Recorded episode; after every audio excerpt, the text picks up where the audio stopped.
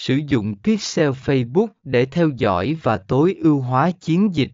Phần 12C Cách xem hiệu suất chiến dịch trong Facebook Ad Manager trong tài khoản quảng cáo của bạn. Chuyển đến Ad Manager, quản lý quảng cáo. Chọn chiến dịch mà bạn muốn xem hiệu suất. Bấm vào tab Report, báo cáo, để xem dữ liệu về hiệu suất của chiến dịch đó.